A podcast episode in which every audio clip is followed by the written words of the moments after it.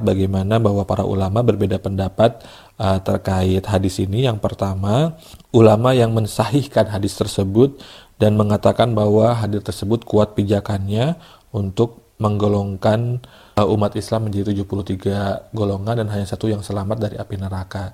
Tapi kemudian juga ada tafsiran yang kedua yaitu ulama yang tidak menggunakan hadis tersebut sebagai rujukan tapi juga tidak menolaknya dan yang ketiga, ulama yang menganggap bahwa hadis ini e, sifatnya doib sehingga tidak bisa dijadikan sebagai rujukan.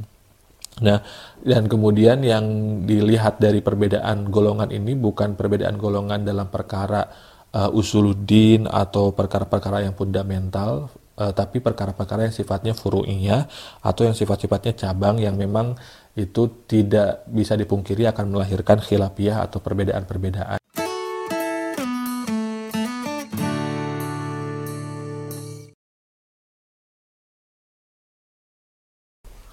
Assalamualaikum warahmatullahi wabarakatuh. Selamat datang teman-teman di Podcast Trend Podcast yang ngobrolin kajian keislaman yang kontekstual dan kontemporer.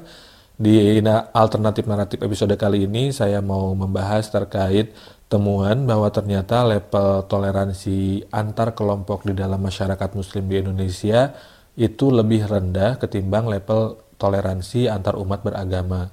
Artinya ada kecenderungan bahwa kita lebih mudah untuk bertoleransi kepada umat dari agama lain ketimbang umat Islam yang madhabnya, yang alirannya berbeda dengan kita. Misalkan penelitian dari PPI MUIN Jakarta itu mencatat bagaimana level toleransi antar kelompok dalam masyarakat muslim itu di angka 33,5 persen, di bawah 50 persen dan lebih rendah ketimbang level toleransi antar umat beragama. Dan senada dengan itu juga Wahid Institute mendapatkan temuan bahwa ada kelompok-kelompok tertentu yang itu dibenci di Indonesia dan beberapa di antaranya itu adalah kelompok minor di dalam masyarakat uh, muslim. Contohnya misalkan Syiah. Nah, kebencian atau level toleransi yang kecil ini menurut saya ini berangkat dari mungkin ketidakmampuan kita untuk menerima fakta bahwa kita tidak bisa sama dalam memahami agama Islam, dalam menerima kebenaran Islam dan mengimplementasikannya di dalam kehidupan sehari-hari. Eh, sehingga kemudian kita terjebak dalam klaim, dalam rasa diri lebih benar atau paling benar dibandingkan dengan kelompok lain dengan segala pandangan dan tafsirannya terhadap agama Islam. Dan ini menjadi lebih kompleks karena kemudian kita disuguhi hadis dulu bahwa kelak akan ada 73 golongan dalam Islam. An Abi Hurairah qala qala Rasulullah sallallahu alaihi wasallam iftaraqal yahudu ala ihda aw sintaini wa sab'ina firqah wa tafarraqatin nasara ala ihda aw sintaini wa sab'ina firqah ummati ala salasi firqah Kata Nabi bahwa Yahudi akan terpecah menjadi 71 atau 72 golongan, Nasrani akan terpecah menjadi 71 atau 72 golongan, dan umat Islam akan terpecah menjadi 73 golongan. Dan sepanjang yang saya pahami ketika pertama kali mendengar hadis ini sewaktu kecil, itu kemudian kita diyakinkan bahwa di antara 73 golongan ini hanya satu yang akan mendapatkan syafaat Rasulullah, hanya satu yang benar yaitu yang diklaim sebagai ahli sunnah wal jamaah. Dan menariknya kemudian setiap pihak mengklaim sebagai golongan yang paling benar ini. Sehingga kalau misalkan ini tidak ditengahi, maka kesaling klaiman merasa diri paling benar dengan tafsiran keberagamaannya itu bisa berpotensi untuk uh, melahirkan ketidakharmonisan dalam kehidupan beragama, dalam kehidupan berislam, dalam komunitas muslim yang beragam. Nah, padahal sebetulnya pemaknaan terhadap hadis tadi itu bisa bisa macam-macam. Misalkan ini saya uh, mencatat dari uh, pandangannya Profesor Kaji Tohha Hasan. Uh, beliau melihat bagaimana bahwa para ulama berbeda pendapat uh, terkait hadis ini. Yang pertama, ulama yang mensahihkan hadis tersebut dan mengatakan bahwa hadis tersebut kuat pijakannya untuk menggolongkan uh, umat Islam menjadi 73 golongan dan hanya satu yang selamat dari api neraka. Itu tafsiran yang lazim yang juga saya alami, yang saya dapatkan ketika kecil. Tapi kemudian juga ada tafsiran yang kedua yaitu ulama yang tidak menggunakan hadis tersebut sebagai rujukan tapi juga tidak menolaknya. Dan yang ketiga, ulama yang menganggap bahwa hadis ini e, sifatnya doib sehingga tidak bisa dijadikan sebagai rujukan. Nah, dan kemudian yang dilihat dari perbedaan golongan ini bukan perbedaan golongan dalam perkara uh, usuluddin atau perkara-perkara yang fundamental, uh, tapi perkara-perkara yang sifatnya furu'iyah atau yang sifat-sifatnya cabang yang memang itu tidak bisa dipungkiri akan melahirkan khilafiyah atau perbedaan-perbedaan. Misalkan apakah sholat itu harus kurut ataukah tidak, apakah bismillah bagian dari al-fatihah ataukah bukan, sehingga apakah ketika sholat kalau nggak baca bismillah dalam baca al-fatihahnya itu sholatnya sah ataukah tidak, dan seterusnya. Nah, Uh, dan menurut saya perbedaan pendapat ini adalah sesuatu yang difasilitasi oleh uh, Allah, oleh Rasulullah, oleh agama Islam. Karena dalam Islam ada skema yang namanya ijtihad. Dan ijtihad ini bisa dilacak misalkan uh, ketika Rasulullah mengutus Muaz bin Jabal ke Yaman. Dan di situ Rasulullah me mengetes gitu ya mengetes Muaz uh, untuk memastikan kesiapan Muaz menghadapi masyarakat dan berdakwah terhadap masyarakat Yaman pada saat itu yang intinya adalah kata Nabi, kalau nanti kamu mau menghukumi, kamu mau pakai apa? Muaz bilang, saya mau pakai Al-Quran.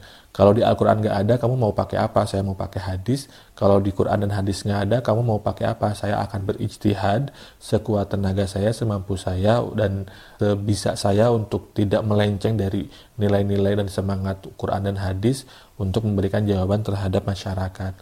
Dan Nabi merestui semangat Muaz itu.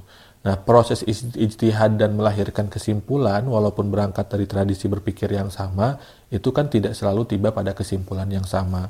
Makanya kalau di pesantren, itu kiai walaupun ngajinya kitab yang sama, bisa jadi fatwanya itu berbeda. Dan kalau misalkan kita terbiasa dalam ranah uh, keilmuan ini, kita akan akan terbiasa mendapati bahwa memang nggak bisa disamakan pendapatnya gitu dan kita bisa diajarkan untuk uh, menghormati pendapat ini biasanya dilandaskan juga pada hadis walaupun hadisnya ini uh, dianggap doib. Ini ada di Tadrib Ar-Rawi uh, di mana Imam Suyuti mengutip uh, ikhtilafu ummati rahmatun.